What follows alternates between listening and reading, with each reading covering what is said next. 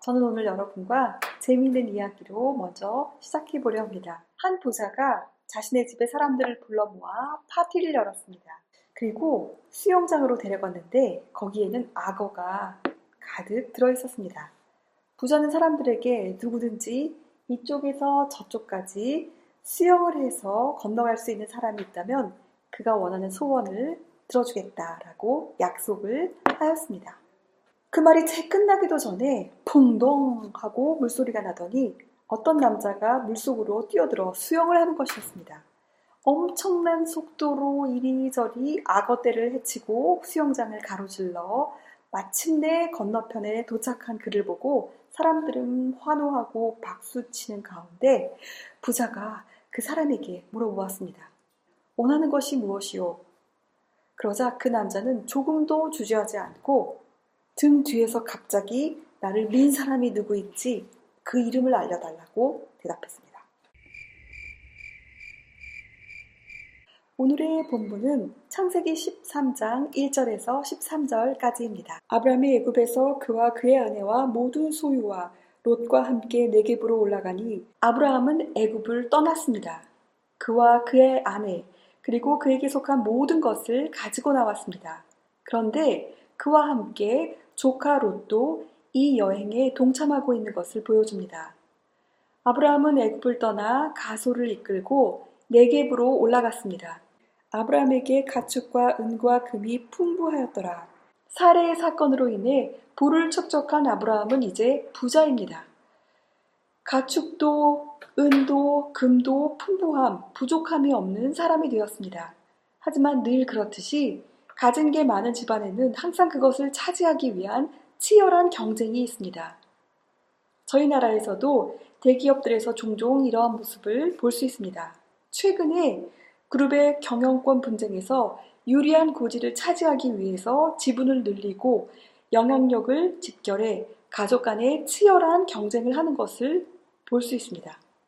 큰 부자인 아브라함의 집안에서는 누가 지분을 놓고 싸우게 될까요? 이제 그 이야기를 더 자세히 들여다보겠습니다. 그가 네게부에서부터 길을 떠나 베델에 이르며 베델과 아이 사이 곧 전에 장막 쳤던 곳에 이르니 부자 아브라함이 네게부에서부터 다시 길을 떠나 베델과 아이 사이에 도착합니다.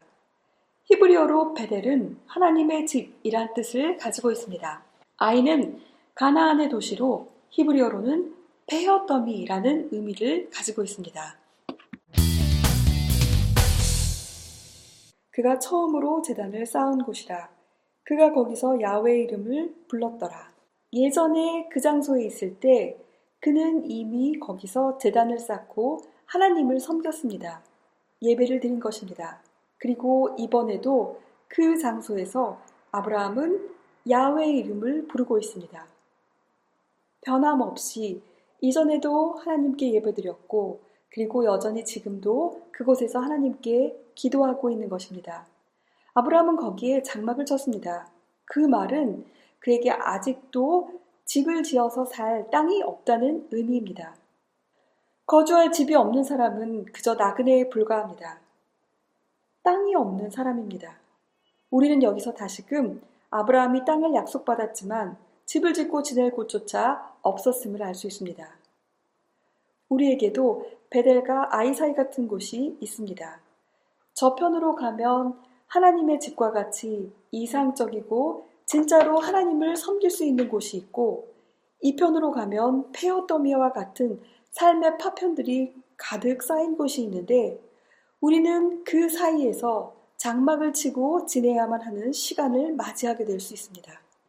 그 장소에서 어떤 사람은 갈 방향을 잃었다 생각하고 어떤 사람은 현실과 이상 사이에서 자포자기하는 심정으로 지치고 괴로워하고 또 어떤 사람은 앞으로 이런 생활이 계속 반복될 것만 같아서 답답한 마음에 화를 내기도 합니다. 하나님 아버지의 보내심을 받아 마치 폐허 더미와 같이 희망이 없는 이 세상에 예수님께서 우리를 위해 찾아오셨습니다. 저 멀리 뵈는 하늘아버지의 나라가 이토록 철저히 파괴된 이 땅에 임하였다고 선포하셨습니다. 예수님은 이토록 다른 두 곳 사이에서 머리둘 곳조차 없이 이곳 저곳으로 천국 복음을 전하며 지내셨습니다. 그럼에도 불구하고 변함없이 하나님의 말씀을 행하며 예배하였고 기도하시며 마침내 십자가를 통해 하나님의 집, 성전, 베델을 우리 가운데 완성하셨습니다. 오늘날 코로나 바이러스 19로 인해 베델, 교회에 가지 못하는 이 순간에도 여러분이 머물고 있는 그곳에서 하나님을 찾고 있습니다. 여러분과 여러분의 가족이 여전히 하나님의 이름을 부르며 도우심을 간구할 때, 예수 그리스도의 십자가를 붙들고 계실 때, 이미 하나님의 약속이 여러분과 여러분들의 가족 가운데 이루어지고 있는 것입니다. 아브라함의 일행 롯도 양과 소와 장막이 있으므로 롯도 아브라함과 같은 상황에 놓여 있었습니다. 그는 아브라함과 함께 여러 곳을 다니며 이동하였고 작고 큰 가축대를 소유하게 되었으며 많은 장막을 치고 지내는 가솔이 많은 사람이 되었습니다. 아브라함의 조카로서 어떻게 아브라함이 하나님을 섬기는지 곁에서 보았고 들었고 경험한 사람입니다. 아브라함에게 행하신 하나님의 놀라운 일들을 아는 사람이었습니다. 그 땅이 그들이 동거하기에 넉넉하지 못하였으니 이는 그들의 소유가 많아서 동거할 수 없었음이니라. 롯과 아브라함이 함께 살기에는 그 땅이 그들을 감당하지 못할 지경에 이르렀습니다. 왜냐하면 그들의 소유가 많아졌기 때문이라고 합니다. 아브라함과 롯이 함께 지낼 공간은 정해져 있는데 그들의 소유가 많아지면서 그 땅은 점점점 좁아졌습니다. 저희도 코로나19로 인해 갑자기 가족들이 함께 지내게 될 시간이 점점 더 많고 길어졌는데 이때 각자의 공간, 공간과 시간 안에서 서로 부딪히지 않도록 조심해야 할 필요도 있습니다. 그러므로 아브라함의 가축의 목자와 롯의 가축의 목자가 서로 다투고 또 가나안 사람과 브리스 사람도 그 땅에 거주하였는지라. 그리고 다툼이 일어났습니다. 아브라함의 가축을 치는 목자들과 롯의 가축을 치는 목자들 사이에 게다가 그 땅에는 가나안 사람들, 브리스 사람들도 같이 살고 있었습니다. 아브라함이 롯에게 이르되 우리는 한 친족이라 나나 너나 내 목자나 네 목자나 서로 다투게 하지 말자. 문제 해결을 위해서 아브라함이 나섰습니다. 아브라함이 롯에게 말하기를 우리는 한 형제, 한 친족인데 제발 나와 너 사이에 그리고 나의 목자들과 너의 목자들 사이에 싸움이 일어나게 하지는 말자 하면서 간곡하게 부탁하고 있습니다. 내 앞에 온 땅이 있지 아니하냐? 나를 떠나가라. 내가 좌하면 나는 우하고 내가 우하면 나는 좌하리라. 너의 앞에 온 땅이 있지 않느냐? 나로부터 떠나가거라. 만일 너가 왼편으로 가면 나는 오른쪽으로 갈 것이며 만일 내가 오른편으로 가면 나는 왼편으로 갈 것이다. 아브라함은 롯에게 우선권을 주고 있습니다. 그리고 그의 선택에 따라 나는 180도 다른 방향으로 가겠다고 강력한 의지를 보이고 있습니다. 두 사람이 평행선을 이루며 따라가면 함께 같은 방향으로 쭉 갈 수 있지만 만일 서로 등을 지고 이렇게 떨어져서 가게 되면 그 멀어진 정도가 시간이 지남에 따라 점점 최고치를 이룹니다. 아브라함의 결단이 너무나 확고부동하게 보입니다. 찢어지자, 결별하자, 선언하고 있는 것입니다. 이것은 아브라함이 롯을 자신의 후계자로 기대하지 않고 있음을 보여주고 있습니다. 아브라함에게는 후손이 없는데도 말입니다. 이것은 어느 날 갑자기 결정된 일이 아닐 수도 있습니다. 아마도 지금까지 롯과 함께하며 아브라함이 겪은 여러 가지 일들을 통해 심사숙고한 일일 수 있습니다. 아브라함의 연대기에 롯이 포함되지 않는 것으로 보아 롯과의 결별은 아브라함의 일생에 그 전과 후로 구분될 만큼 큰 의미를 지니고 있다는 것을 알 수 있습니다. 아버지의 집에서 함께 나온 유일한 혈육과 분리하는 결단을 통해 이제 하나님의 약속이 아브라함의 집안의 일이 아닌 아브라함으로부터 시작되는 전혀 새로운 이름이 분명하게 되는 것입니다. 새 일을 행하기 위해서 우리는 가끔 이전부터 우리를 붙들고 있었던 익숙한 것, 우리가 의지할 대상으로부터 독립해 나아가야 할 필요가 있습니다. 하지만 이것은 결코 쉽지 않은 일입니다. 이에 롯이 눈을 들어 요단 지역을 바라본 즉 소알까지 온 땅에 물이 넉넉하니 야훼께서 소돔과 고모라를 멸하시기 전이었으므로 야훼의 동산 같고 애굽 땅과 같았더라. 롯에게도 더 이상 방황하며 텐트나 치고 살고 싶지 않을 시간이 온 것입니다. 그도 정착할 땅이 필요했을 것입니다. 그리고 그곳은 그의 눈에 바라보기만 해도 만족을 주는 미래가 약속된 문명이 그들을 보호해 줄 수 있는 약속의 땅이었을 것입니다. 그러므로 롯이 요단 온 지역을 택하고 동으로 옮기니 그들이 서로 떠난지라. 그리고 롯은 자신을 위하여 요르단 온 지역을 선택하였습니다. 롯은 천막을 철수하여 동쪽으로 갔습니다. 그렇게 그들은 서로 헤어졌습니다. 한 사람이 그의 형제로부터 떨어져 나간 것입니다. 아브라함은 가나안 땅에 거주하였고 롯은 그 지역의 도시들에 머무르며 그 장막을 옮겨 소돔까지 이르렀더라. 아브라함은 가나안 땅에 거주하고 있는 반면 롯은 요단 평지에 있는 주변 도시들에 거주하다가 장막을 옮기고 옮겨서 소돔까지 들어가게 됩니다. 소돔 사람은 야외 앞에 악하며 큰 죄인이었더라. 오늘의 마지막 구절인 13절은 매우 인상적인 내용을 짧고 명료하게 전달하고 있습니다. 아브라함의 조카 롯이 선택해서 마침내 도착한 곳이 소돔인데 그 소돔 사람들이 악하며 여호와를 향하여 매우 매우 심각한 죄인들이었다라고 보고하고 있습니다. 부자가 된 아브라함은 조카와 함께 약속의 땅이라고 들어와서 살기는 했지만 눈에 보이는 증거가 없었습니다. 자신의 땅도 없고 자녀도 없고 그저 나그네로 천막을 치고 살아가야만 했습니다. 이미 그 땅에 자리 잡고 사는 족속들 사이에서 그는 홀로 하나님께 재단을 쌓고 하나님의 이름을 부르며 하루하루를 살아갔습니다. 우리는 특별한 사람이 되기 위해서는 하루하루가 특별할 거라는 생각을 하곤 합니다.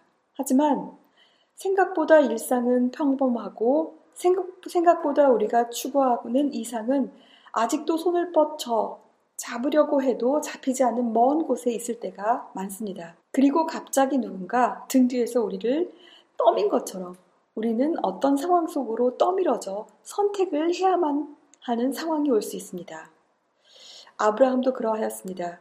그의 유일한 혈육인 조카 롯을 떠나보내야만 하는 상황에 이르렀습니다. 아브라함보다 젊었고 패기왕성했던 롯은 아버지 세대의 구태의연함을 벗어버리고 자신이 갈 길을 확실히 알았습니다. 문명의 기초가 이미 닦여 있는 곳, 물이 풍부하며 사람들이 모여들어서 도시를 이룬 곳, 네트워크가 발달한 곳으로 향하였습니다. 그가 그쪽으로 가면 아브라함은 그쪽으로 가지 못한다는 것도 잘 알고 있었을 것입니다. 약속을 쫓는 꿈꾸는 사람, 그렇지만 자녀도 없어, 미래도 없어, 땅도 없어. 야외께 재단을 쌓고 기도하는 사람, 아브라함은 뒤처진 곳에서 나름대로 열심히 살아가겠지요. 언뜻 아브라함과 롯 사이의 이야기로 보이는 본문의 마지막에서 우리는 소돔 사람들이 등장하는 것을 보게 됩니다. 그리고 이 사람들과 야외의 관계가 아주 매우 위험할 정도로 안 좋았다는 사실을 알게 됩니다. 그런데 롯이 그 사람들이 사는 한가운데로 걸어 들어가서 그들과 함께 살게 되었고 아브라함은 가나안 땅에 머물고 있다는 것을 보게 됩니다. 아무도 롯을 억지로 소돔 땅에 밀어넣지는 않았습니다. 그가 선택했고 그가 거주한 것입니다. 오늘도 저와 여러분은 매일매일 선택을 하게 됩니다. 똑같을 것만 같은 일상이 계속되지만 우리에겐 갑자기 우리가 원하던 원하지 않던 사건이 발생합니다. 평소 변함없이 성실하게 하나님을 따르는 연습을 했던 아브람은 믿음의 근육이 생긴 사람이었습니다. 누군가를 따르려면 먼저 그를 보고 따라해야 합니다. 하나님을 바라보며 따라가는 하루하루를 선택했던 아브람과 눈을 들어 반짝이는 도시의 화려한 물 바라보았던 롯은 선택의 순간이 다가오자 각자의 길을 결정할 때에 차이점을 보입니다. 2020년이 시작된 지 얼마 되지 않아 코로나19 사태가 발생하면서 우리는 우리가 원치 않는 방식으로 이 시간 속으로 그리고 이 장소 가운데로 들어오게 되었습니다. 요한복음 1장에서 요한의 제부제자가 있었는데 요한이 예수님의 건의심을 보면서 보라 하나님의 어린 양이로다 하는 말을 듣고서 예수님을 따르기 시작합니다. 예수님께서 뒤돌아서 보니까 자신을 뒤따르고 있는 두 사람이 있는 것을 보고 무엇을 구하느냐라고 물으십니다. 그러자 이 두 사람이 라비어 어디 계시오니까 어디서 지내십니까? 라고 하니까 예수님께서 와서 보라 라고 대답하십니다. 그들이 예수님이 지내시는 곳에 와서 보고 그 이후로 예수님을 따르기 시작합니다. 그 두 사람 중에 한 사람의 이름이 안드레입니다. 그는 자기 형제 시몬 베드로를 찾아가서 우리가 메시아를 보았다. 우리가 그리스도를 만났다라고 말하였습니다. 정말 용감한 사람은 주변의 환호와 인정과 박수 소리를 듣지 못하는 채 자신의 길을 걸어 나서곤 합니다. 그리고 예상치 못한 순간에 중대한 결정을 내립니다. 마음에 확신이 들었기 때문입니다. 하나님의 어린 양을 찾고 기대하고 기다리던 사람들은 예수님이 계시는 곳이 누추하고 허름하여도 상관치 않습니다. 예수님을 따르기 시작하는 순간부터 우리가 메시아를 만났다는 벅찬 가슴을 안고 살아갑니다. 여러분처럼 용감한 사람들을 본 적이 없습니다. 여러분은 바로 믿음의 사람들이기 때문입니다. 그리스도를 발견하고 보배를 발견한 것처럼 기뻐하고 천국을 그 안에 소유한 분들입니다. 다 같이 기도드리시겠습니다. 하나님, 오늘도 예수님의 이름으로 승리하게 하심을 감사드립니다. 온 나라가 코로나를 물리치기 위해 애쓰고 있는 이때에 이 땅을 주의 강한 팔로 보호하시고 이끌어 주시옵소서. 영적으로 깨어 기도하고 예배하는 믿음의 성도님들을 통해 하나님의 약속이 이루어졌음을 믿습니다. 가족들을 보호하여 주시고 예수님께서 저희와 저희 자녀들의 미래가 되어 주시며 이끄시는 그곳에서 주의 진리의 빛으로 우리를 자유케 하여 주시옵소서. 코로나가 하루빨리 종식되게 하시고 하루빨리 치료제가 개발될 수 있게 도우시며 최전방에서 수고하고 애쓰는 분들이 필요하고 지칠 때에 지키시고 보호하여 주시기를 간구합니다. 예수님의 이름으로 기도드립니다. 아멘.